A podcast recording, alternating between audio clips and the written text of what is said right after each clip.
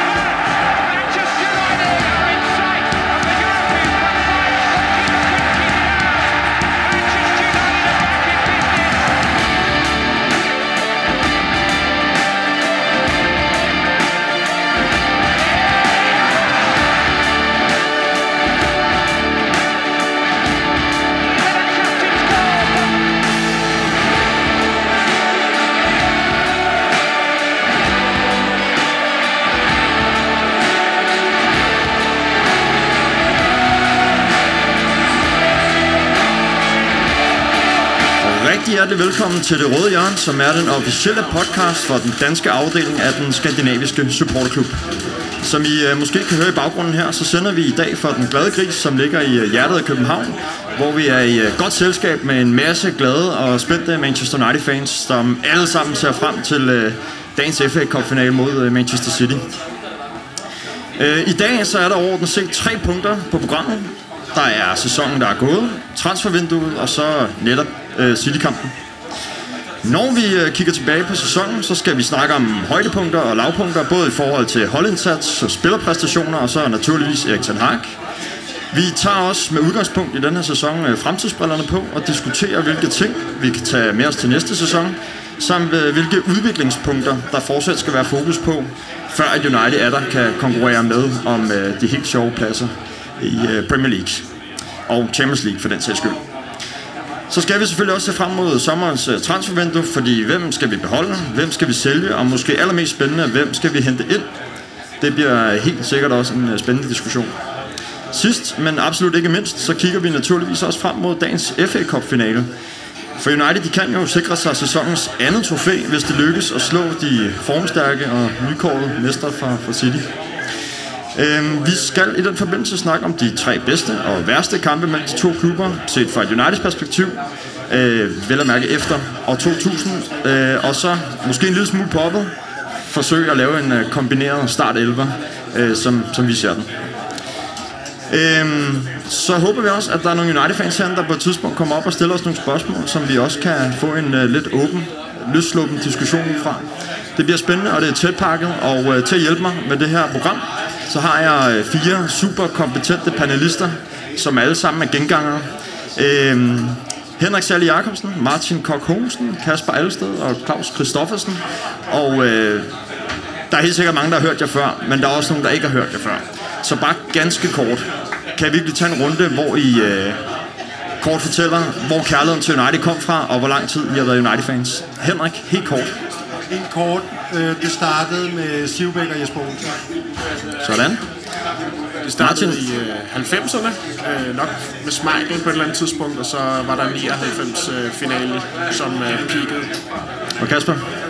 For mig har det været igennem hele mit liv. Det første, jeg sådan rigtig kan huske, det er fra midt nullerne og, og frem. Og det er jo bare, øh, det hold, der var der, var jo øh, let at blive forelsket i. Mm. Det er godt. Og Claus? Min, det er FA Cup-finalen med Cantona. Det, den flugter der. Det, der var bare et eller andet magisk ved den øjeblik der. Ja, det, øh, det var der helt bestemt. Og øh, så har jeg også øh, lige fået en lille besked fra Anton, der er formand for supporterklubben, og nu er det rigtig vigtigt, særligt dem her på den glade gris, de spidser ører. For der er, øh, der er en øh, konkurrence i gang inde på supporterklubbens Facebook-side, hvor man kan vinde en øh, Manchester United-trøje for den kommende sæson. Alt man skal gøre er at øh, gå ind, og så skal man gætte på første målscorer og kampresultatet. Og hvis man er så skarp at gætte begge ting, jamen øh, så vinder man i Manchester United trøje, og skulle der være flere, der rammer den, så, så trækker vi lod. Så skynd jer ind på supporterklubbens Facebook-side, og så øh, kom med et bud, og så kan det være, at man er heldig at vinde en, øh, en Manchester United trøje. Jeg tænker, at øh, det er på tide, vi kommer i gang med programmet. Jeg skal lige skynde mig at sige, at øh, tak til Morten og Louis Lundsgaard, som er teknikere og har stået for det her. Mit navn er Mads Kaltoft Nøring, og øh, jeg skal sikre, at vi kommer godt igennem dagens Mads, program. hvor kommer din kærlighed De tre skarpe. Sådan, Claus. Så øh, starter du lige udsendelsen med at stille ja. verdens spørgsmål. Det kan jeg godt sige. Øh, den stammer fra 98. Øh, det er den første sæson, jeg kan huske. Øh, og jeg havde en øh, børnehavepædagog, der prøvede at overbevise... Eller jeg havde en børnehavepædagog, der lærte mig at sige øh, United. Så jeg gik og sagde United, indtil jeg faktisk forstod, hvad United var. Det gjorde jeg cirka 98, der var jeg 8 år gammel. Sådan. Så fik vi også det på plads. Nå, men øh, de tre skarpe, det er jo øh, tre spørgsmål, hvor panelet de øh, får nogle spørgsmål, der er sat lidt på spidsen, og der skal svares fuldstændig kort og præcist. Er vi klar? Godt. Første skarpe. På en skala fra 1 til 10, hvor 1 er lidt og 10 er meget, hvor succesfuld har United sæson været inden dagens FA Cup finale? Henrik. 9. 9. Martin. 8. 8. Ja, Øh, jeg siger 6,5. Hvis vi vinder, så 7, og hvis vi taber, så 6. okay. 9. 9. Okay. Øh, nu kom du mig lidt i forkøbet. Jeg skal bare lige høre, vil jeres tal ændre sig, hvis det er United vinder i dag, Henrik? Nej. Nej. Martin? Ja. Ja. Og Claus? Nej, det ved det ikke. Nej, det vil det ikke. Okay, fair nok. Anden skarpe. United har i uh, den her sæson haft større udfordringer offensivt end defensivt. Martin. Helt klart. Kasper. Også helt enig. Ja, og Claus. Ja, det har vi. Ja, og Henrik. Og jeg stemmer i. Du stemmer i. Så fire enige svar her. Det er jo ikke så godt. Men øh, det kan være, at øh, den sidste gør jeg lidt mere uenig. Glazers er helt ude af klubben inden for en måned. Kasper. Jeg siger, øh, jeg siger nej. Du siger nej. Nej, det er det ikke. Nej. Og Henrik. Ja, det er det. Ja, du siger ja. Nej. Nej. Sådan, øh, Henrik, du er lidt alene der. Ja. Ja, men det er også fair nok. Det, må man gøre. Ja. Nå, men øh, tak for korte og gode svar. Og det kan være, nogle af dem øh, bliver uddybet lidt senere. Men øh, lad os øh, komme i gang.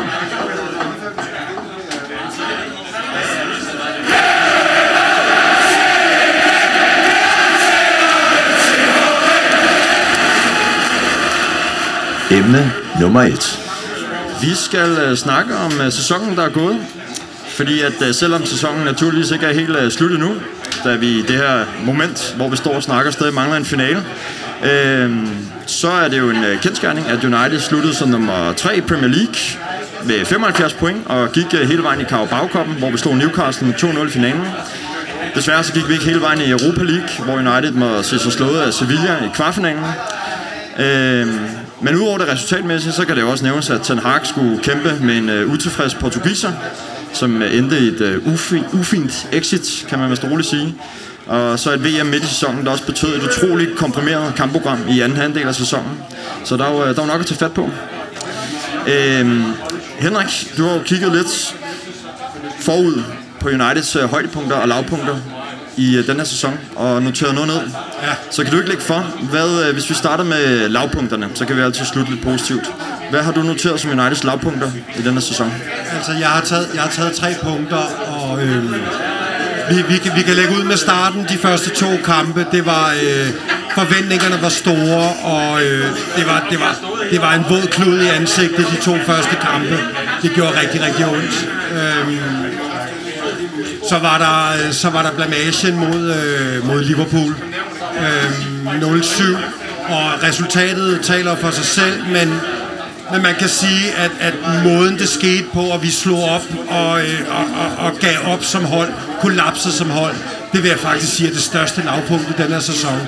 Øh, og så var der en, øh, så var der en 6-3 kamp mod City, øh, hvor vi var bagud 4-0 ved halvleg, hvor vi blev udstillet og fik, fik to nemme mål til sidst. Det var, det var ligesom øh, øh, lavpunkterne for holdet. Øh, så har der været nogle lavpunkter for spillerne, og der har jeg hovedsageligt koncentreret mig om angrebssituationen. Øh, Ronaldo og Ronaldos farvel var, øh, var, var et kæmpe lavpunkt, og øh, en kæmpe skuffelse, at, at den legende siger farvel på den måde. Stiller op til det interview med den wanker, altså. Det, der, der, altså øhm, øh, Martial skuffede mig rigtig meget den her sæson. Skade igen, når han spiller, er det ikke godt nok. Wout Weghorst. Altså, jeg havde, jeg havde forventet mere, det havde jeg. Det var jo øh, det var ikke så let. Er der nogen af jer, der noget at supplere med? som ikke er blevet nævnt af Henrik her som øh, lavpunkter i sæsonen? Jeg synes jo, vores hvad hedder, øh, udebanestatistik i år har været for dårlig. Altså, vi har, vi har øh, haft en rigtig, rigtig god øh, hjemmebanestatistik, og vi har vundet mere eller mindre alt, hvad der var på hjemmebane på der, de første to kampe. Vores standard har faldet for meget på udebanen. Vi har ikke haft det samme øh, udtryk på øh, udebanen, som vi har haft på hjemmebanen, og det har skuffet mig lidt. Fordi sidste år, eller under Solskjaer, så var vi markant bedre på udebanen, end var på hjemmebanen. Det var sådan lidt, ja, nu har vi fået det her for på hjemmebanen, og nu, øh, nu halter det her udebane ting, og, det, og hvis vi bare havde været bedre på udebane, så har vi ligget markant tættere på øh, de to øverste. Ja. Det er jo svært at være uenig i det. Kasper? Jeg kan også supplere med den Arsenal-kamp, der var på udebane. Øh, og det er ikke fordi, der er noget galt at tabe øh, 3-2 til Arsenal på udebane, øh, som vi gjorde, men det var bare det var en meget vigtig kamp for at komme med i en eventuel mesterskabskamp, og der, øh, som hold var vi bare helt væk i den kamp. Nærmest, øh, det var nærmest Rashford mod Arsenal, den kamp. Øh, det skuffede mig lidt. Øh, ja, men altså igen, der er ikke noget, det er ikke en skam at tabe til Arsenal på udebane i den her sæson. Nej. Godt. Martin, har du noget at tilføje som lavpunkter, inden vi øh, tager de positive briller på? Jamen, det sidste, jeg vil nævne, det er jo, ja, det er jo de, de to kampe mod Sevilla. Altså, vi har dem jo nede i sækken på hjemmebanen. Øh, kommer to freak-mål til sidst og er fuldstændig øh, altså, lidt elendig præstation øh, nede i Sevilla. Øh, at det så måske har vist sig at være en, en devil in disguise, at vi faktisk rører ud, så vi får de der to uger med, med kun én kamp, vel ret beset første gang i hele sæsonen, tror jeg faktisk har været afgørende for United. De får den tredje plads, og måske der kommer i top 4. Men, men, men i virkeligheden, så vil jeg erklære mig meget, meget enig i Claus. Altså, den udebane statistik mod, mod, mod topholdene, de, de præstationer derude, altså hvor, hvor langt væk United har været fra at vinde nogle af de kampe der, det, det, det, det er simpelthen ikke godt nok. Og, og, og har også gjort, at jeg i, også i en artikel på, på Manchester.dk har kritiseret Ten Hag for simpelthen at, at være naiv og have en forkert tilgang, og ikke har lært nok af de, de første par kampe på udebane. Øh, så, så der er et, et helt centralt udviklingspunkt for Ten Hag og hans trænerteam i næste sæson i forhold til de kampe der. Det, men, og det er jo ikke engang det her, kun topholdene, det har også været bundholdene, det har været midterholdene, altså vores, altså vores udbanesig har nærmest været som en kasse med en terning, og så håber på, hvad for resultat vi har fået. Ikke? Altså det, vi har været rigtig, rigtig gode, men vi har virkelig også været dårlige mod nogle af de hold, som man tænker, den burde vi have kørt over med den hjemmebane statistik og den hjemmebaneform, vi har haft. Godt. Inden vi fortæller os selv helt ned i kulkælderen, så tænker jeg, at vi skal tage de, øh, de glade briller på, eller positive briller på og klappe her den. Fordi at, øh, Henrik, du har selvfølgelig også noteret nogle, øh, nogle højdepunkter Ja, det har i løbet af sæsonen. Ja. Lad os øh, få dem på bordet.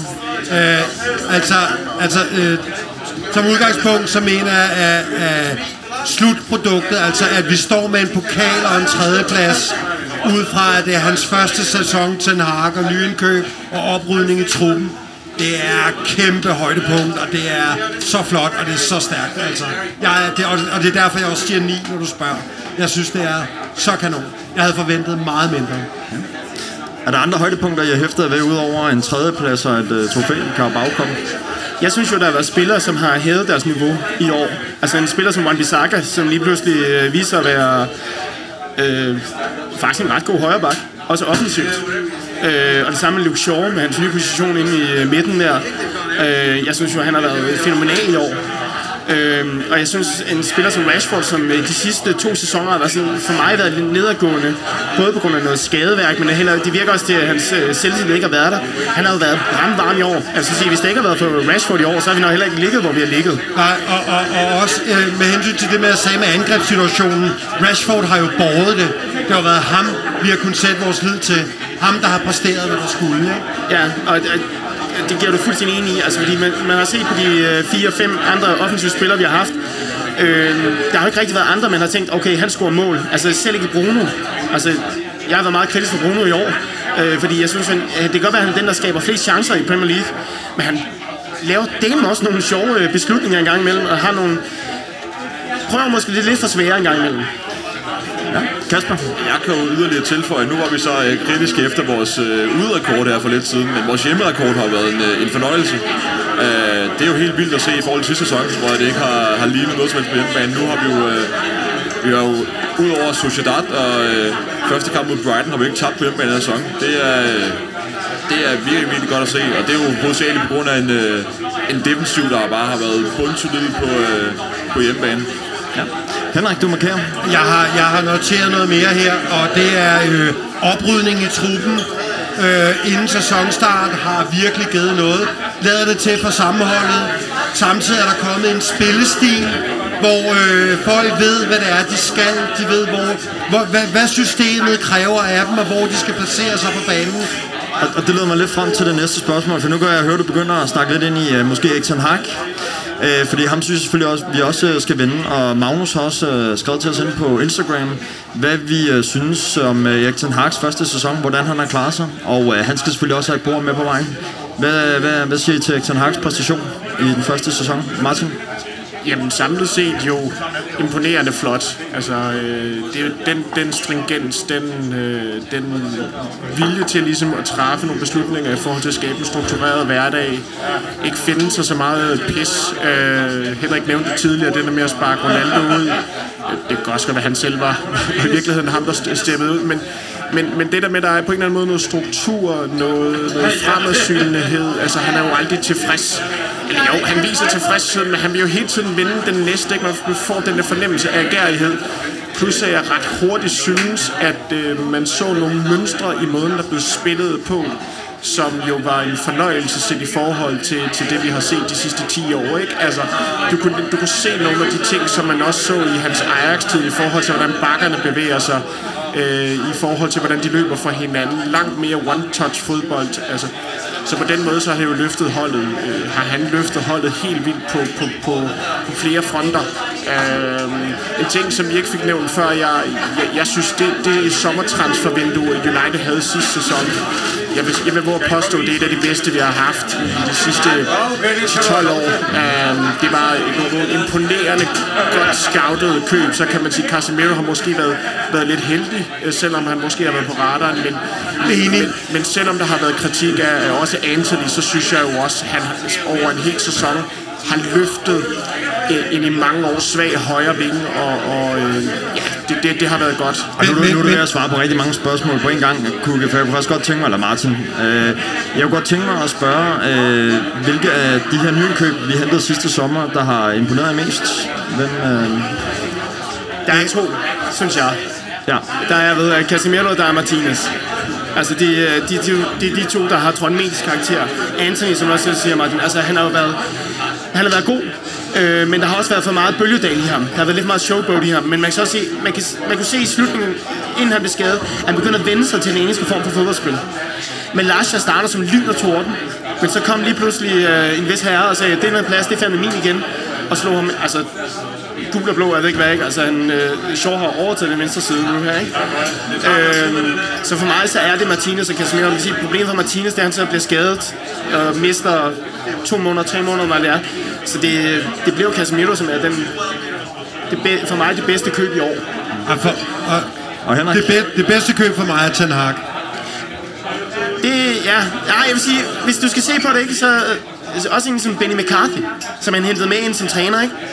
Den mand, altså, han har gjort et eller andet med den vores offensiv. Selvom du siger, at vores offensiv var dårlig, så har han gjort et eller andet, som er, øh, altså, Jeg, jeg er slet ikke i tvivl om, at Benny McCarthy spiller en kæmpe rolle i det der. Men det er Ten Hags mand. Det er det. Altså, jeg vil sige, også som du sagde, man kan begynde at se øh, nogle af de hvad hedder, tendenser, her, Ten Hag havde i Ajax, øh, men man kan se, at der er også lidt vej nu til, at han har det hele. Ten Hag, han har sin elver, måske 12 personer, som han stoler på. Resten er sådan lidt, uh, vi skifter lidt ind og ud, og sådan lidt, øh, når vi skifter, øh, hvad hedder øh, Lindeløft ind, så var det sådan lidt, i forhold til de to andre, men Lindeløf, har bare trådt i karakter også, vil jeg. Fuldstændig, og det er jo det, de gør under Ten Hag. Det er jo det, der gør, at han får det bedste ud af dem. Ja, øh, men problemet er, at vi har bare, det er stadig, han har 12 spillere, han kan stole på resten. Det er sådan lidt, uh, Og det- det, det Sancho, er han den, øh, Fred McTominay, er de også Ten Hag-spillere?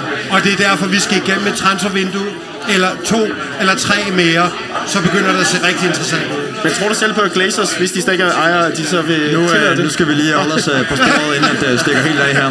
Øh, jeg kunne godt tænke mig, at bare lige sådan ganske kort, hvis I skal sådan, øh, tænke tilbage på den her sæson, og så udvælge et moment, der står klart for jer, øh, set med de øh, positive briller på, hvad, hvad er det så? For mig er det øh, 2-1 sejr mod Liverpool i tredje runde af Premier League. Og det er også lidt fordi jeg selv var og se kampen. Men øh, yeah! det var mega, det var sindssygt. Ja. Men altså, det er også bare, vi har, vi har startet så ringe, og man tænkte, åh oh, nej, nu endnu en sæson, hvor det bare er helt væk, ligesom sidste sæson.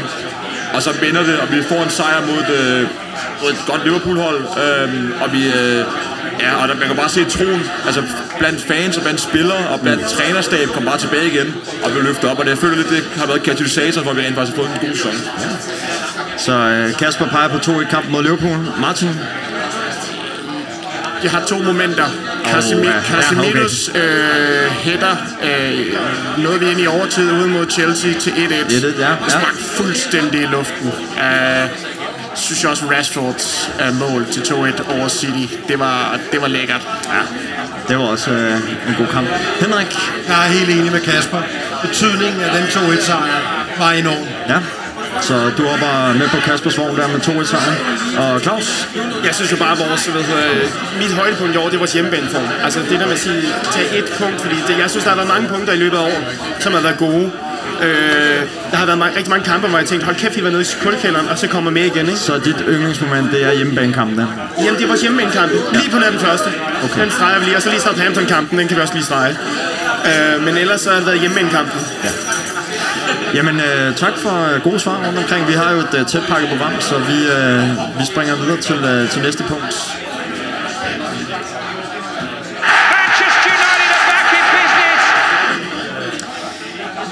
Vi skal øh, lave en lille øvelse, der hedder øh, Stay or Go, eller også bare på dansk, skal han blive, eller skal han smutte? Og øh, på jeres bord, der ligger der et øh, grønt og et øh, rødt kort. Øh, hvis man tænker, at den her spiller skal blive, jamen så løfter man det grønne. Og hvis man tænker, at ham her, han skal ikke blive, så, så løfter I det røde. Øh, og så skal jeg nok prøve, selvom det ikke er særlig podcastvenligt at gøre det på den måde, så skal jeg nok prøve at, øh, at sige, hvad det er, I, øh, I, I vælger. Og så øh, jer, der sidder hen på den glade gris, I må meget gerne, hvis I tænker, at det er en spiller, vi skal beholde, så må man gerne øh, klappe. Og hvis man tænker, at det er en spiller, vi skal sælge, så må man gerne bue. Okay? Så får vi også jer lidt med her. Godt. Og øh, vi tager den sådan lidt fra toppen, og så slår vi lidt ned der, hvor der er størst uenighed. Okay? Vi starter øh, bagfra. David De Gea. Skal han øh, blive, eller skal han sælges? Ja. Der er tre grønne kort og et rødt hos Kasper, og ingen reaktion fra publikum. Så øh, jeg tænker, de er meget i tvivl. Kasper, du har et rødt kort. Hvorfor skal han ikke blive? Ja, men jeg tror faktisk også, jeg havde diskussionen her, øh, da, jeg, da jeg mødte podcasten sidste løb af vinter, hvor jeg sagde, at jeg synes, at skulle blive. Men jeg synes, øh, her det, især det sidste halve år, der er for mange fejl i ham. Han, øh, han er for usikker i, øh, i luftspillet, det vidste vi godt i forvejen. Men når man gerne vil bygge forsvar med Martinez, som, hvis, hvis svaghed er i luftspillet, så er også bare nødt til at have en keeper, der hjælper ham på det punkt der. Og det har vi ikke i det her. Derfor så vil jeg gerne have en keeper ind, der er bedre i, ja, både med fødderne, men især også i luftspillet. Og Henrik, ganske kort. Hvorfor skal vi beholde ham? Fordi at øh, vi ved ikke, hvad vi får. Okay. Det er jo kort og præcist. Lidt hurtigt. Jeg synes, at det er egentlig enig i Kasper, men øh, jeg tror, at det Gea bliver, og han fortjener en sæson mere. Men øh, hvis United skal vinde mesterskabet, så skal de have en ny keeper. Altså, det var måske mere et gult kort hos dig, end det var et grønt. Jeg kan sgu ikke gøre for, at vi ikke har fået et gult kort. Vi, øh, vi spiller ikke med helgarderinger her. Nå, øh, Victor Lindeløf. Der er I enige. Det er en grøn en. Yes. Erik Barjim, der kommer tilbage for dig. Der er I også enige om, han skal, han skal væk. Alle sammen. Ja. Øh, Phil Jones, ham behøver vi jo ikke. Øh, han er jo, øh, kan man sige, øh, ude. Harry Maguire. Der er også bred enighed om, han skal væk. Claus, hvorfor er det Harry Maguire, han skal, han skal ud? Men man har, ja, man har set på de sidste par måneder, at Harry Maguire han er ikke til en haksmand. Altså han bliver sendt på bænken, Shaw kommer ind i centralt forsvar, Lindeløf, som har været under øh, hvad hedder, hierarkiet i mange år, kommer ind og spiller i stedet for. Ten Hag, han er, eller hvad hedder, øh, Maguire er ikke Ten Hags mand. Og han er ikke, jeg synes ikke, han er dygtig nok i sin omgang med den måde, vi vil spille. Fair nok. Kasper, du vil gerne Jeg supplere. vil jo give Maguire et råd. Jeg synes egentlig, at er en god midterforsvar. Men øh, lav en morning, tag til Italien. Jeg tror, han har en øh, 3-4 rigtig gode år til der, hvis han tager derhen. Øh, ja, På det et er hold, mit råd til ham i hvert fald. Fair nok. Det, det kan være, han... Tag til øh, Chelsea, og så får vi Mount. Den hørte jeg lige i dag. Det er et godt bytte, det her. Ja, jeg er med. Godt. Vi skal jo igennem øh, en del flere spillere, så vi hopper videre. Øh, Martinez. Jeg tænker ikke, der er så meget diskussion om. Ham beholder vi selvfølgelig. Øh, Bruno Fernandes. Ham beholder vi selvfølgelig også. Martial. Oh, ja, der er tre røde og et grønt kort. Martin, hvorfor skal vi beholde Martial? Jamen det skal vi, fordi at jeg tror ikke, at United har nok budget til at, at skifte tilstrækkeligt ud. Jeg tror, United har nok til en nier, en midtbane, en midterforsvar, eventuelt en ny keeper, og så er vi nødt til at beholde Martial. Men altså, manden, der bliver skadet, når han skal til, til bæren efter rundstykker, Kasper. Hvorfor er det, han ikke øh, skal blive her? Ja, altså, kort sagt, hans baglov er lavet uh, ukogt spaghetti, så det, er sådan, altså, der, det giver ikke nogen mening at beholde ham. Det, det er fuldstændig irrelevant. Så, uh, han kommer til at spille fem kampe næste sæson, hvis vi beholder ham. Så uh, ja, få lunden væk. Ja, okay, fair nok. Uh, Rashford tænker jeg næsten også giver sig selv. Ham uh, beholder vi selvfølgelig også. Uh, så er der Mason Greenwood, som jo er lidt en joker. Kommer han tilbage, og har han en rolle, eller er han uh, ude? Nej, der bliver fedtet med de kort lang tid her. Der er tre grønne og en rød. Okay, der er, der er nogen, der tror, han kommer tilbage. Uh, Henrik, hvorfor tror du, Greenwood kommer tilbage? Fordi han er jo, øh, han er jo øh, sagen er frafaldet. Altså, han har ikke fået nogen dom. Spørgsmålet er, hvad truppen siger til ham. Om han kan passe ind, og der er så meget, vi ikke ved om, hvad der foregår. Men umiddelbart, han er, der er ikke nogen dom, så selvfølgelig skal han spille. Han er, han er en af Englands største angrebstalenter. Martin, du havde et rødt kort som den eneste i panelet. Hvorfor, skal han, øh, hvorfor kommer han ikke tilbage, eller skal han ikke tilbage? Jeg tror, han har brug for en, øh, en frisk start. Øh, jeg tror, apropos det Henrik siger, at øh, det, jeg tror, det bliver svært for de andre i, øh, i klubben, truppen, og, øh, og få ham til at lande 100 procent. Øh, der er for mange tvivlsspørgsmål. Yes. Jeg tror også, det er det, der tager til hans fordel. Der er mange tvivlsspørgsmål. Der er mange ting, vi ikke ved i hele den her sag her. Det er også derfor, jeg tror, han har en fremtid, hvis Ten Hag vil gøre brug af ham. Og jeg giver Henrik ret. Altså, han var et af de største angrebstalenter, England havde. Så han altså ikke spillet fodbold i to år nu. Og så, og så er der jo et spørgsmål med Greenwood om, hvad han siger til al den banser, der kommer, når han kommer på udebane. Ja, han er stærk nok Fordi til det. altså, det stopper aldrig. Stopper aldrig. Okay. Det bliver spændende at se, hvem der får ret her. Øh, så er der selvfølgelig Malaysia. Jeg tænker også, det er en øh, grøn hele vejen rundt. Og Christian Eriksen, en grøn en. Så måske lidt mere spændende. Sabitzer. Skal vi beholde ham, eller skal han øh, tilbage til øh, det sydtyske? Der er tre røde og en grøn. Claus, hvorfor skal vi beholde Sabitzer? Jeg kan godt lide Sabitzer, og det, jeg vil sige, den eneste grund til at tage grøn, det er fordi, jeg, jeg ved ikke, hvad det er, vi får ind i alternativet. Og man skal sige, hvis han er en mere Ten Hag-spiller, end hvad øh, Fred og øh, McTominay er, fordi han er løbestærk, og han ikke, øh, ved jeg, kan aflevere bolden over længere afstand. Så hvis han kan holde sig skadesfri, og hvis vi ikke kan få et bedre alternativ, så vil jeg godt beholde ham. Okay. Vi øh, går videre til øh, det næste, og det er, det er også spændende. Ahmad Diallo fra, øh, fra Sunderland, som har haft en øh, rigtig god sæson i Championship-klubben. Skal vi beholde ham og give en chance, eller skal han øh, afsted? Ja, der, der bliver fedtet lidt med kort over for Henrik der. Ja, men det, jeg vil gerne lege ham ud. Jeg vil gerne, jeg vil gerne lege ham meget ud til en Premier League-klub. Okay. Så han får noget mere der, og, og, han, og han viser, at han kan, fordi et er championship. Noget andet er, at han også kan, fordi vi har mange kantspillere, og vi har mange unge talenter. Men det sælger vel Martial jo. Ja, det var jeg enige om, Johan. skulle Jeg sælger Marshall. Ja, så har vi plads der jo. Ja, men, men vi skal have noget større, nogle større kanoner ind. Det bliver spændende at se. Øh, Kasper, øh, hvorfor, øh, hvorfor skal vi beholde ham? Jamen, jeg er egentlig også lidt enig med Henrik. Altså, mit grønne kort øh, indeholder også øh, udlejning, men øh, jeg er sådan lidt 50-50, om øh, han skal blive inde som øh, venstrekant, eller om vi skal have ham til en Premier League-klub. Det, der tæller for at lade ham blive, det er jo, at øh, Ten Hag kan tydeligvis rigtig, rigtig godt lide øh, altså venstrebenet højre kanter og højre benet venstre kanter. Og der passer Diallo perfekt ind på højre kanten, sammen med Anthony. For de to til at ligge og rotere der, vil jo være øh, ja, potentielt en fornøjelse. Spørgsmålet er selvfølgelig, om Ahmad han er god nok til at spille for United nu. Ja. Øh, men det er der jo selvfølgelig kun en måde at finde ud af på. Ja. Vi hopper hurtigt videre. Også en uh, spiller, der deler vandet lidt. Fritz. Skal han blive, eller skal han afsted? Og ja, der er panelet 50-50 her. Uh, Martin, hvorfor skal vi beholde ham? Igen det der budgetspørgsmål, ikke? Altså, hvad har United egentlig budget til?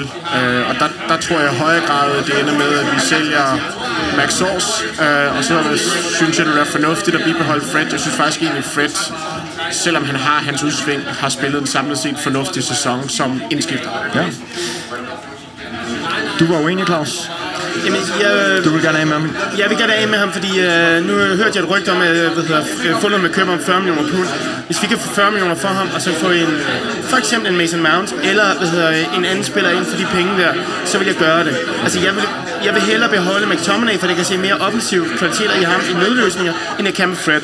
Men jeg, jeg, altså, jeg er stor fan af Fred. Jeg synes, han har været... Øh, jeg synes, han har haft store momenter i år. Øh, så jeg vil godt beholde ham, men hvis vi kan få 40 millioner for ham, så vil jeg gerne give det. Okay. Vi hopper videre. Jeg tænker, de to næste giver næsten sig selv. Casemiro, tænker jeg ikke, der er nogen, der vil med. Nej. Og Varane, heller ikke. Nej. Øh, Dalon har lige forlænget, så jeg tænker, det, Det er, det vil også være overraskende, hvis han ryger. Anthony bliver nok også. Øh, Luke Shaw, så er der øh, Sancho.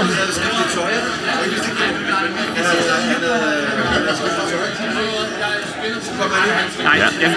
Ja, men øh, Kasper Alsted, du var rigtig hurtigt op med det røde kort. Han, øh, han skal væk.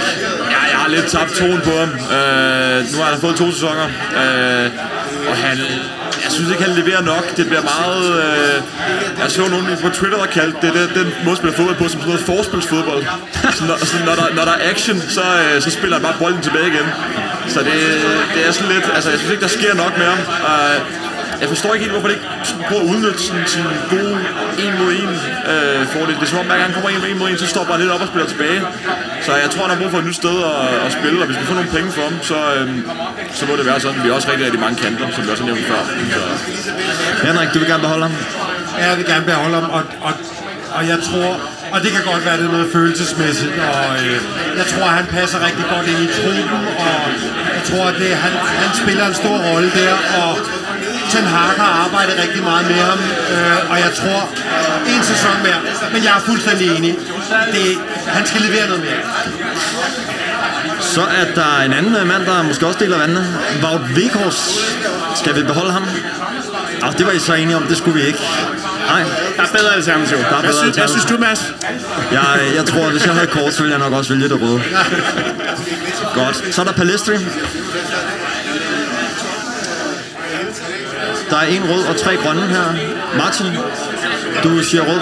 Jeg kan sådan set egentlig godt lide Palestri, øh, men øh, på trods af gode kampe, så synes jeg jo, at det sigende, at han ikke har fået mere tid. Og øh, jeg vil hellere give plads til Diallo, og så lade Palestri komme udlån eller blive solgt. Ja. Øh, Kasper, du har en grøn. Ja, det er egentlig også, jeg synes, vi skal lege ham ud. Øh, han ligger som en øh, fornuftig spiller, men igen, han får ikke nok spilletid her tydeligvis. Øh, men han er stadig en ung spiller. Vi kan kunne lege ham ud. Det er ligesom måske et dialog til en Premier League-klub, eller en La Liga-klub, eller alt andet. Så, øh, altså, Han har været i La Liga, det gik ikke godt. Nej, men nu er der gået et år mere jo. Det kan være noget bedre. Okay, så beholder man uh, udleje ham. Ja. Så er der Wan-Bissaka, tænker jeg nok også uh, giver sig selv måske. Ja, der er også øh, fuld plade på grøn her. Så er der øh, Donny van der Beek, som jo har været rigtig meget skadet her i foråret. Skal vi beholde ham, eller afsted? Der er tre røde og en grøn. Claus, du er den eneste grønne i panelet. Jamen, det er fordi, jeg har altid haft en stor kærlighed for den mand der. Øh, han har været så meget igennem, og jeg synes jo faktisk, før han blev skadet her under sin hak, så synes jeg, man kunne begynde at se noget af det, man så i Ajax med ham. Men og hvis vi kan, igen også, hvis vi kan få penge for ham og få et, et bedre alternativ, så vil det være godt. Men jeg, og han, jeg, jeg synes, han har så mange kvaliteter. Han har bare været for meget skadet. Fair nok. Henrik, du har den på rød. Hvorfor ikke beholde for Donny van der Beek? Fordi at bare ikke godt nok. Det er bare ikke godt nok. Fair nok. Øh, næste på listen, Scott McTominay.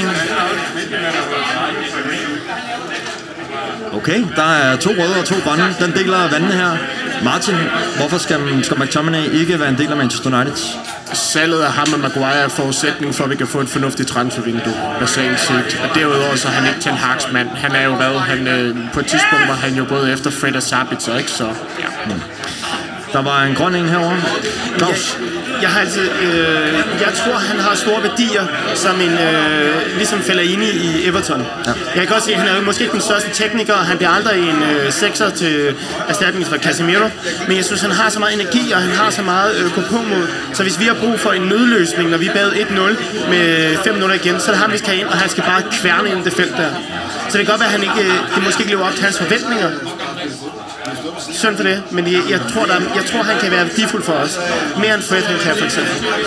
Den sidste mand, jeg har på listen, det er Garnacho, men jeg tænker, at øh, jeg vil blive meget overrasket, hvis der er røde øh, kort der. Godt. Men øh, jeg ved, at det var simpelthen en øh, gennemgang af truppen, og øh, nu tænker jeg, at vi, øh, vi kigger lidt væk fra truppen og ind mod det, der måske kan tilføjes til truppen.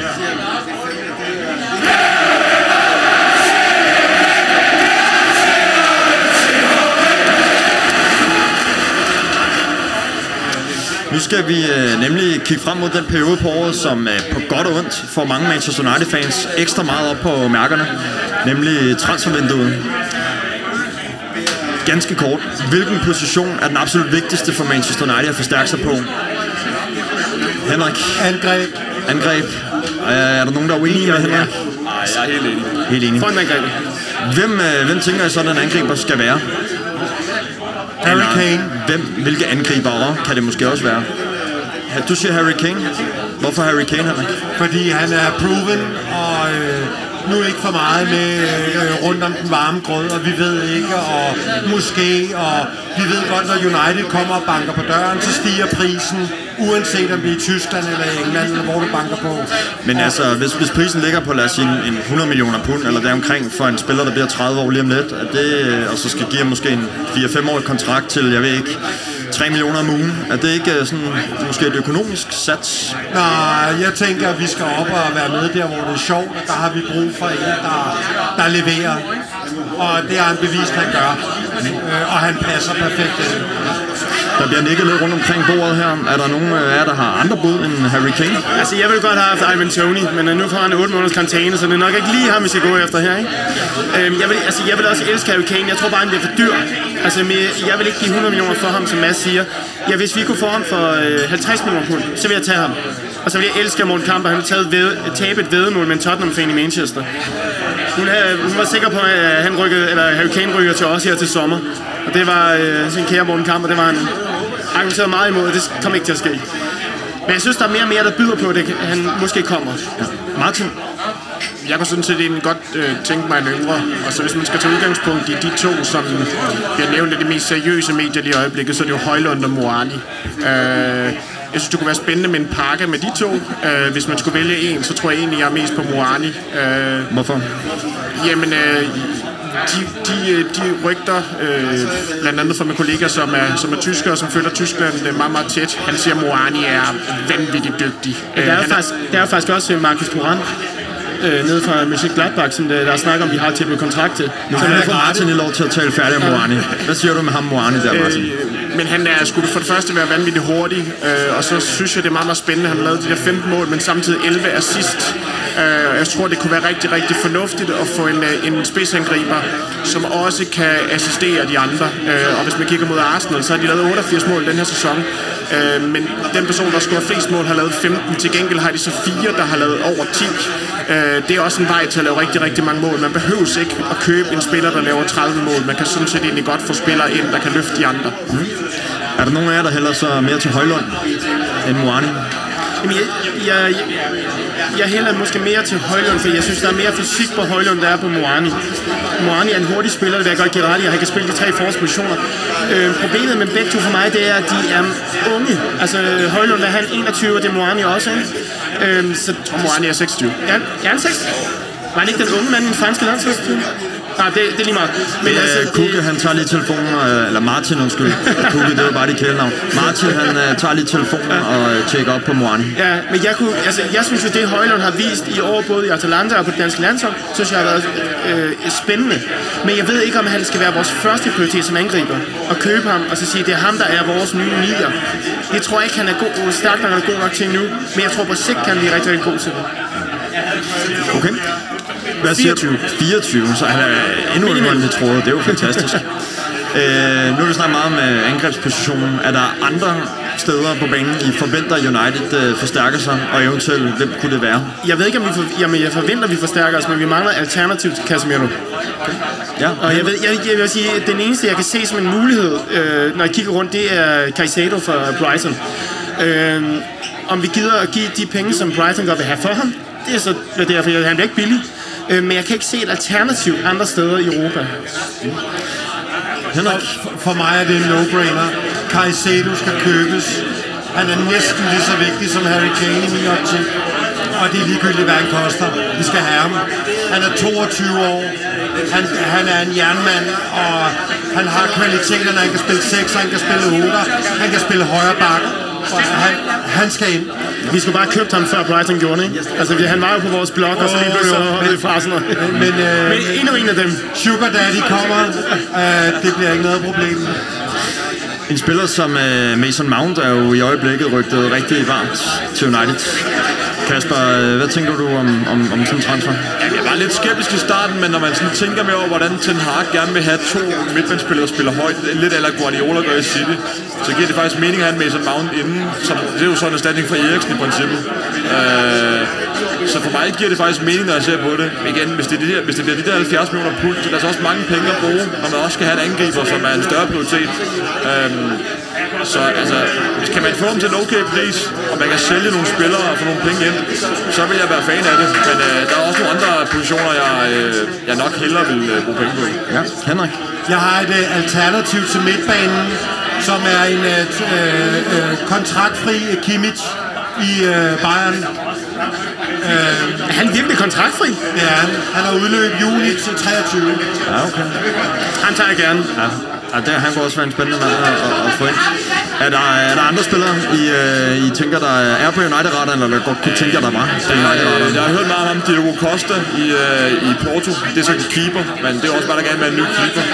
Der er i hvert fald et par stykker. Øhm, ja, ja, igen, jeg vil gerne have en ny målmand, og Diego Costa, det- han er, øh, han er nævnt mange gange. Hvad tror du med angriberne? Costa, angriberen. Nej, Diogo Costa, ikke Diego. Ah, Altså, man kan sige, Ten Hag kom jo også ud efter den sidste kamp og sagde, hvad hedder, at øh, øh, De Gea, han bliver, men vi skal, have, vi skal have en ny keeper ved siden af. Og der tænker jeg faktisk, at Dio, øh, Diogo, Diogo øh, Costa noget fra, øh, kan være et rigtig godt alternativ, fordi han er meget hyped, han er førstevalget på det portugisiske landshold i øjeblikket. Fordi ellers så har jeg rigtig, rigtig svært ved at se, hvad for en keeper det skal være. Så er der Købel fra hvad hedder, Dortmund, men vil han virkelig gå fra at være første keeper i Dortmund og spille Champions League, til at være øh, første anden keeper her. Og jeg tænker, at Dean Henderson, som du heller ikke helt komme ind på her med, øh, med målmændene, altså han skal, han skal sælges, fordi han...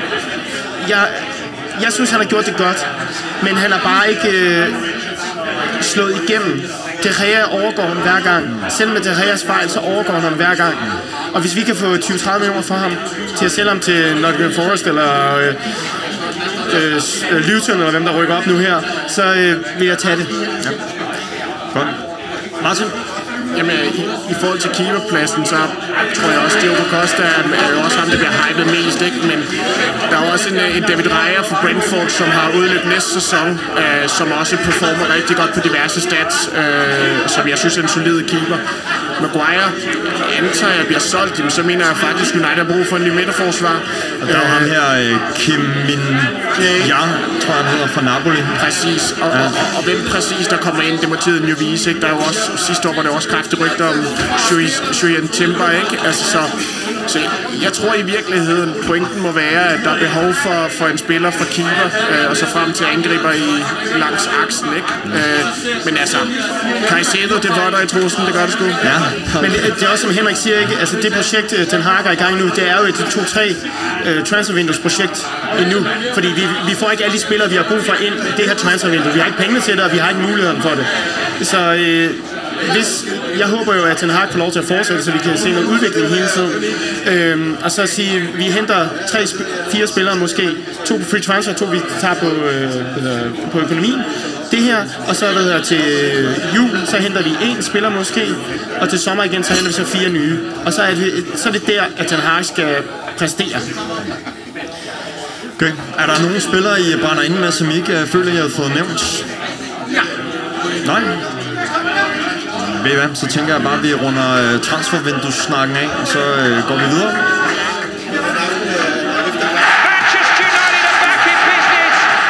Emne nummer to.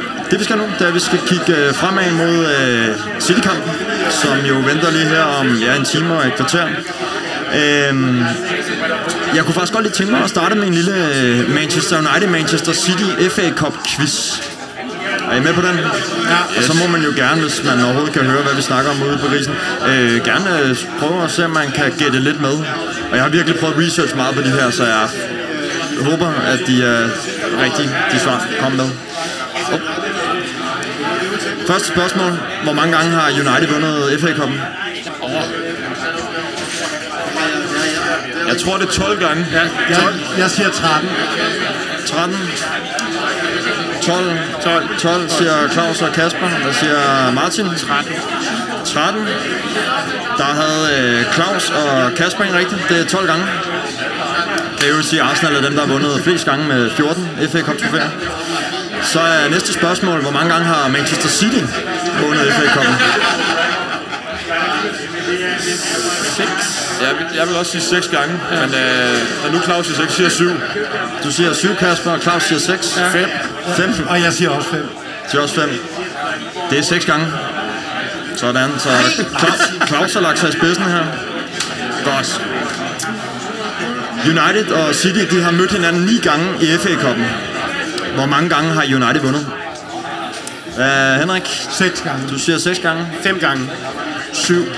Claus siger 5, og Martin 7. Øh, jeg siger 4. 4.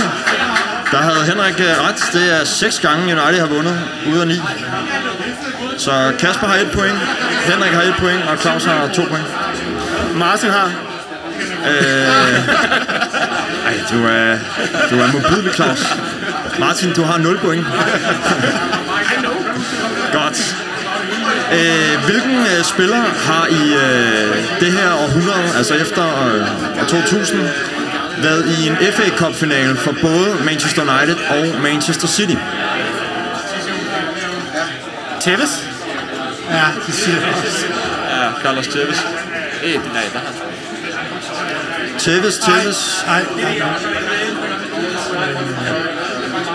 Henrik. ej, Jeg tror, svær. jeg tror, at hvis jeg både fanger... Nej, det må nej, være Tevez. nej, jeg har ikke.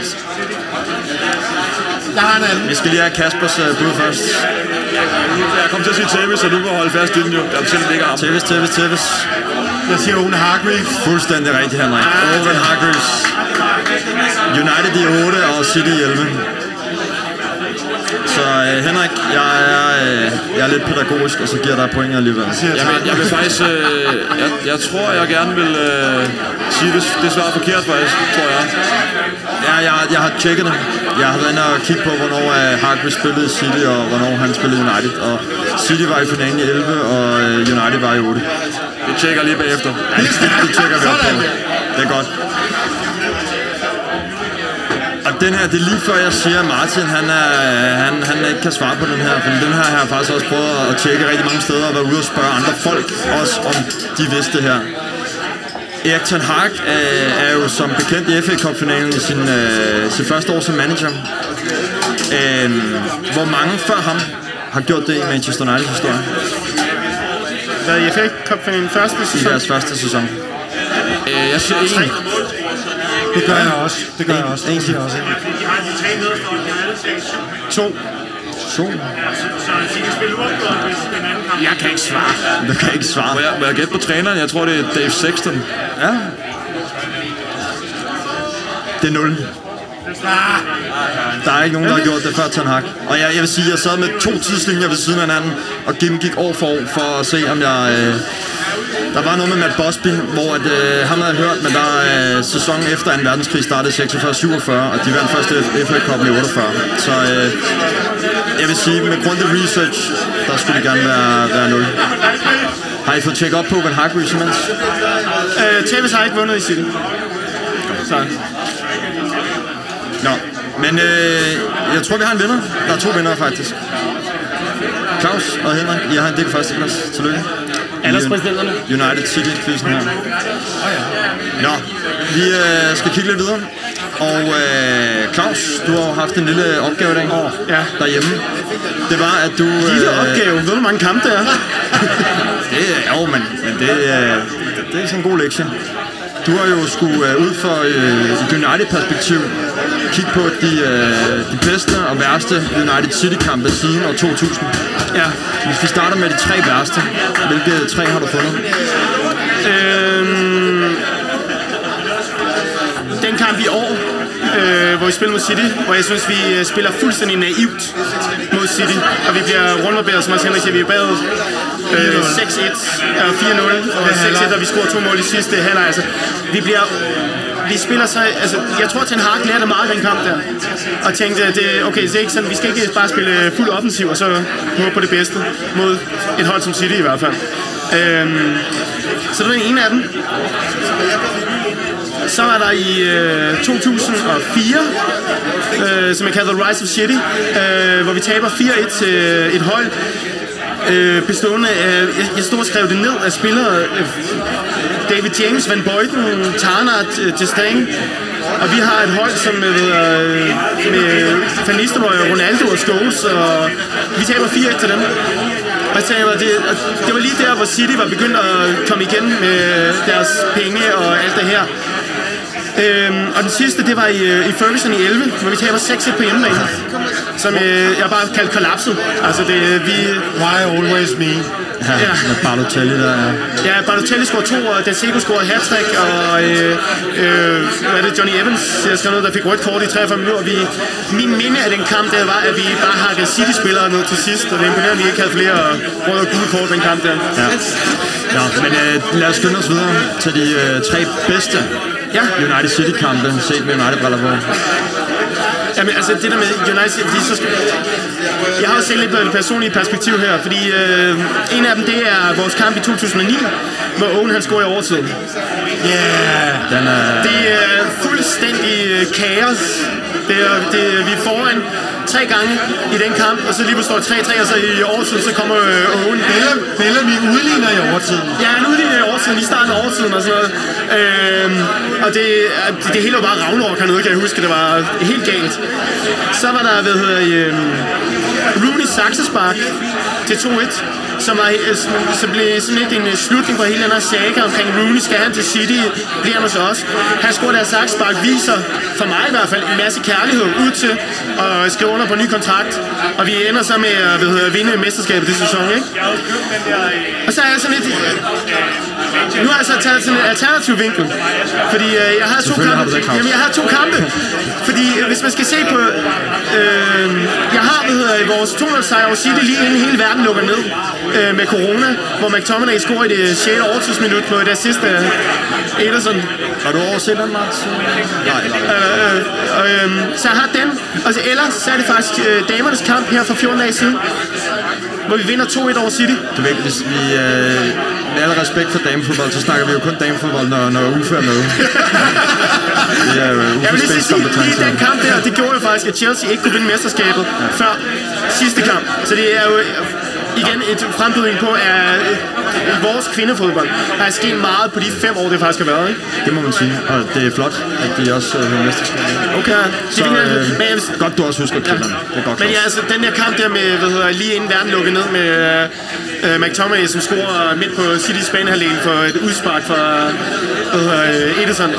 Jeg var færdig grine, og jeg var så glad. Så, øh, og så lukker verden ned, så er det ikke noget at huske på de næste. Så var vi øh, den røde side resten af 2020 og fremad. Tak for det, Claus. Det var fint. Kasper, du har noget at tilføje?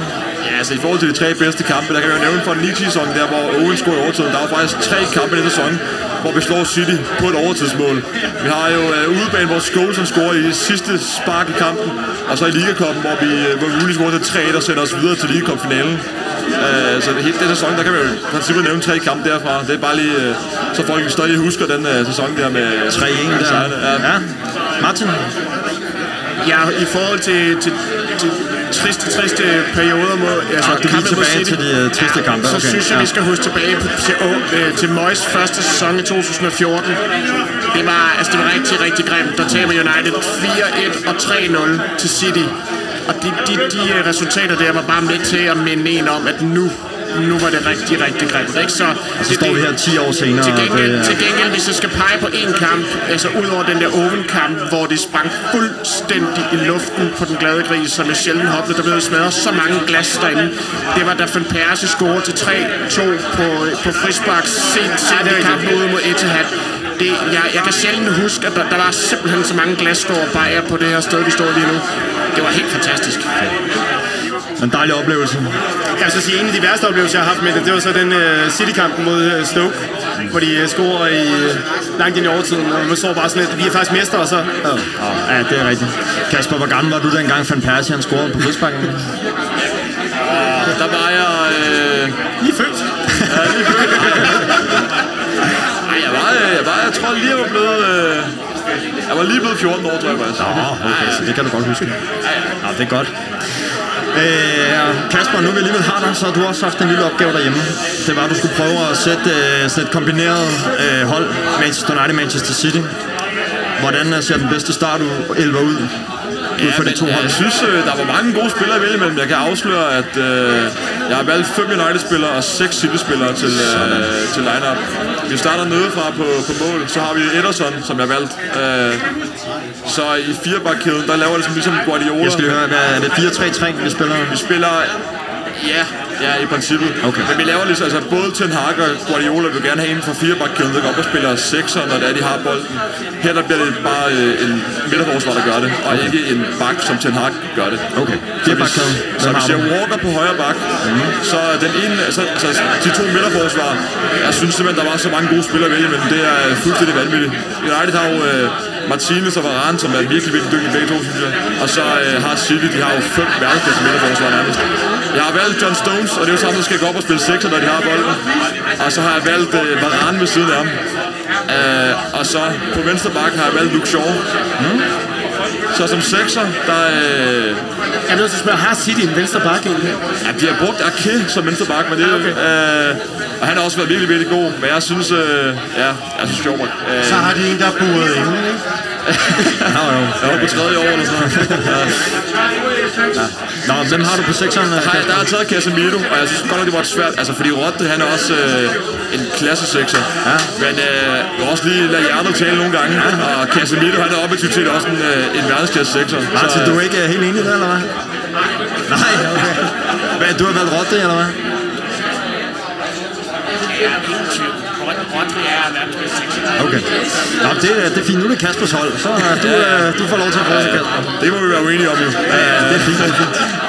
Så som de to øh, er mere fremskudte midtbandsspillere, der har jeg taget øh, Kevin De Bruyne, den er sådan rimelig selvskrevet. Ja. Og så synes jeg faktisk også, at Bruno Fernandes er selvskrevet. Ja. Øhm, og så som de to kanter, der har jeg taget øh, Bernardo Silva på højre, øh, Rashford på venstre. Ja.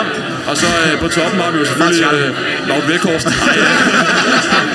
øh, der har vi selvfølgelig Holland. Øh, det, var, det var jeg meget lidt tvivl om. Ja. Jeg vil sige sådan i løbet, altså for hele holdet, der har det sådan, altså de steder, hvor City-spillere, der føler, at de er rimelig selvskrevet. Men de United-spillere, jeg har valgt, der synes jeg sådan, der er mere tvivl om, øh, om man kunne valge en City-spiller i stedet for. Udover måske lige Luke Shaw Rashford. Okay. Hvad, er der noget i... Jeg kan jo lige, øh, sådan lige hurtigt gennemgå holdet, så kan vi lige øh, slå ned, hvis der er noget, I er uenige med. Altså, det er Ederson på mål. Så er det fra venstre mod højre. Shaw, Varane, Stones og øh, Kyle Walker. Jeg synes ikke, Stones skal være på det hold. Hvem skal du så have med i stedet for? Øh, hvis jeg skal se noget sæson, så havde jeg taget Martinez med, eller Ruben Dias. Ruben Dias eller Martinez? Ja. Og jeg siger uh, Dias i stedet for Varane. Okay, ja. Så er der Casemiro, Kevin De Bruyne og Bruno. Martin vil jo gerne have Rodri på den defensive i stedet for. Det vil jeg også. Det vil du også. Jeg har taget øh, Gündogan i stedet for Bruno Fernandes. Okay. Men jeg, jeg havde taget Casemiro i stedet for Bruno. Så, så to defensive. Det går ikke med de to trænere der. Det skal være mere offensivt, Henrik. Der, Og Casemiro, han skal nok komme der kommer du ikke i praktik der, Henrik, tror jeg. Så er der Rashford, Holland og Silva som de tre forreste. Er der nogen af dem, I vil have byttet ud med nogle andre? Altså, jeg, jeg, jeg synes, Silva er fantastisk dygtig, men jeg kigger lige på det. Altså, Foden og Mares og Silva, ikke? Altså, det de har til den højre vinkel, det er jo, det er jo decideret ulækkert. Altså. Ja, det er vildt. Nå, men øh, tak for Til det, gengæld så har de Kasper. Jack Grealish på den anden side, så de skal opveje lidt, jo. Nu, øh, nu skal vi øh, snakke lidt mere åbent om øh, kampen, som jo starter om øh, en, en, en times tid. Hvad, sådan helt overordnet, hvad forventer I af kampen? Jeg tror desværre, vi taber. Du går direkte til resultatet, Ja, vi taber. men altså, det... Jeg, jeg, jeg har også, jeg har også en øh, rygte om at være lidt negativ i det her selskab her, men øh, jeg, jeg tror, vi har en... Det er okay, Henrik. Øhm, jeg tror, det bliver en svær kamp for os, jeg tror, City er i så meget moment, selvom at de øh, øh, vælger at tabe i den sidste kamp her. Men de gengæld så har de spillet med reserverne. Altså, jeg tror det, altså, jeg håber på en god kamp, og jeg håber, vi kommer i straffespark. Øhm, og, hedder, fordi der kan alting ske. Men jeg er bare ikke så øh, optimistisk. Nå, så øh, svær kamp bliver der fortsat herovre. Straffespark med De Gea på mål. Ja, det er spændende. Vi gjorde det sidste gang. Ja, det er rigtigt. Men øh, forventer I samme kampbillede, et øh, dominerende City-hold, hvor United de, øh, mere eller mindre bare skal overleve, eller, eller hvad? Henrik? Ja, korrekt. Og vi skal leve på omstillinger og Garnacho og Rashford. Ja. Vi skal nok gøre ondt på dem. Og så tror jeg, at vi, øh, jeg tror, vi lukker Håland ned. Men øh, jeg tror, vi skal passe på De Bruyne, og her håber vi får det løst. Ja. Jamen ikke bare, øh, altså, også Gudigan i hans dybdeløb der, altså der er så meget kvalitet på det City-hold der, og det spørgsmålet er, om vores midtbane kan følge med med Eriksen, hvis han starter, fordi selvom jeg elsker Eriksen overalt på jorden, så er han ikke den hurtigste spiller, hans defensive arbejde er ikke særlig godt. Så er det spørgsmålet, skal vi have Fred ind ved siden af, og så spille, jeg så en anden opstilling, hvor øh, Bruno Fernandes spillede en fast 9, og så Rashford og Garnacho på kanterne, hvor så øh, det var Fred, Casemiro og øh, Eriksen, som lå derinde. Og så jeg tænker, at den her kan faktisk godt være meget god til at kunne lukke ned for den midtbane der, for jeg tror ikke, at hvis Eriksen kommer til at ligge derinde kun med Casemiro, så tror jeg, man løber over enden. Er I øh, enige i den betragtning, at Eriksen simpelthen fylder for lidt banen ved siden af Casemiro? Fuldstændig. Det vil ikke, være, det vil ikke overraske mig, hvis han, øh, han rører på bænken. Jeg synes, Eriksen han har ikke været særlig god, efter han er kommet tilbage fra hans skade, så jeg er meget enig i Claus. Øh, så øh, jeg drømmer om en 3-2 sejr til Manchester United, alternativ Vækhus score til 2 i de øh, 118 minutter. På et saksespark. Det siger du kun, fordi jeg har været der, tror jeg, Martin. Ja. Men altså, hvis I skulle øh, sådan, øh, prøve på sådan en øh, skala fra 0 til 100 procent, hvad, hvad er chancefordelingen øh, i forhold til en sejr? Hvor, hvad, hvordan vurderer I den? Altså, nu er det jo en finale, så det er mere lige normalt måske. Uh, skal vi sige, uh, skal vi være søde ved også at sige 60-40 til City? Så, så jeg tror også, jeg er sød ved os selv, men uh, Jeg har 75-25. Altså, jeg tror, det... øh, Altså, vi har alt at vinde i den her finale her. Hvor City har alt at tabe. Fordi de, altså, de går også efter treble. Altså, de, har, de skal vinde den her for så at møde Inter, som der måske er også ret gode muligheder for, at de godt kan slå. Henrik? Øh, jeg, tror, jeg tror, der er mere i det her United-hold, end vi har set. Og jeg tror, vi kommer med... Jeg tror, vi kan overraske mere. City kan ikke overraske mere. Vi har set, hvad de kan. Øh, og det er overvældende. Men jeg tror, at vi kan, vi kan, vi kan godt knive et, et gear op. Men, men Henrik, hvad er det, der skal til nu? Nævne lidt med omstillinger. Hvad, hvad, hvad, hvad skal der ellers til for United? De vinder den her kamp, selvom I er uenige om, at I er det, er, det er løbevillighed i det defensive og kæmpe til det sidste og kommunikation. Ja. Okay.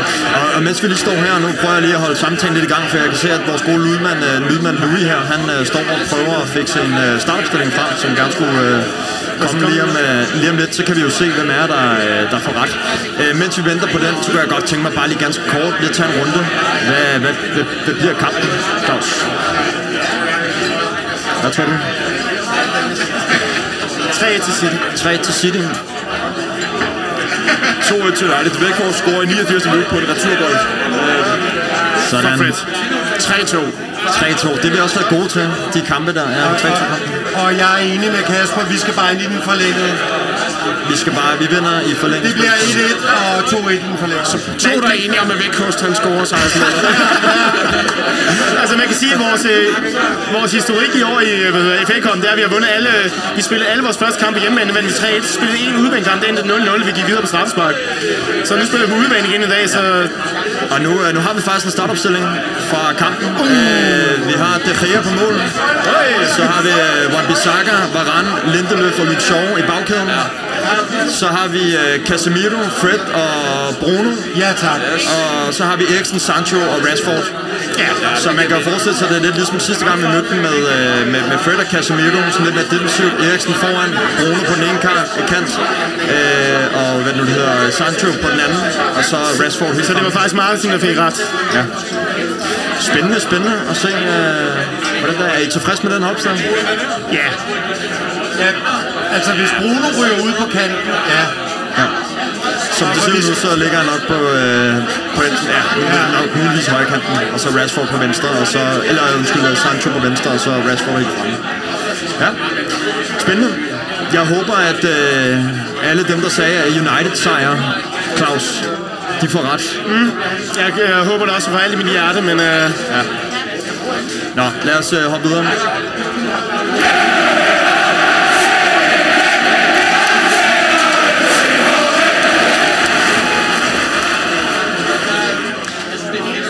Emne nummer 3. Og nu er vi jo nået dertil, hvor at, øh, at, at de gode, glade mennesker her på Den Glade Gris, de er meget velkomne til at stille panelet et spørgsmål, hvis man har lyst. Det kan også være, at vi bare skal klippe det her ud, hvis der er fuldstændig stille. Så bliver det sådan et antiklimaks. Men er der, er der nogen her på Den Glade Gris, der kunne have lyst til at stille et spørgsmål, vi kunne øh, debattere, diskutere? Så øh, kom øh, gladeligt herop.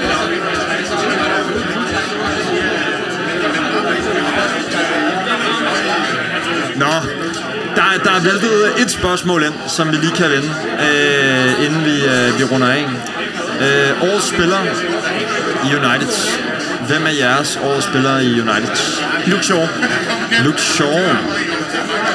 Henrik. Jeg har været meget i tvivl. Jeg tænkte meget over det. Jeg, jeg var jeg er inde på Casemiro. Casemiro. Jamen altså, jeg synes, det må være, det må være Rashford. Rashford, ja. Jeg stod mellem tre, og jeg valgte øh, også Rashford. Også Rashford. Sådan, to Rashford, en Casemiro og en øh, Luke Shaw. Spændende. Drenge, vi er, vi er ved at være nået til, øh, til vejs ende. Det var øh, super hyggeligt at have jer med herinde på Den Glade Gris. Jeg håber, I har, øh, I har hygget lige så meget, som jeg har. Øhm, ja. Hvordan var det her, Henrik? Sammen med alle de her glade United-fans på Den Glade Gris og optage. Super fedt. Live. Lad os gøre det igen. Det vil du gerne prøve igen. Martin, du kom med lige her i sidste øjeblik.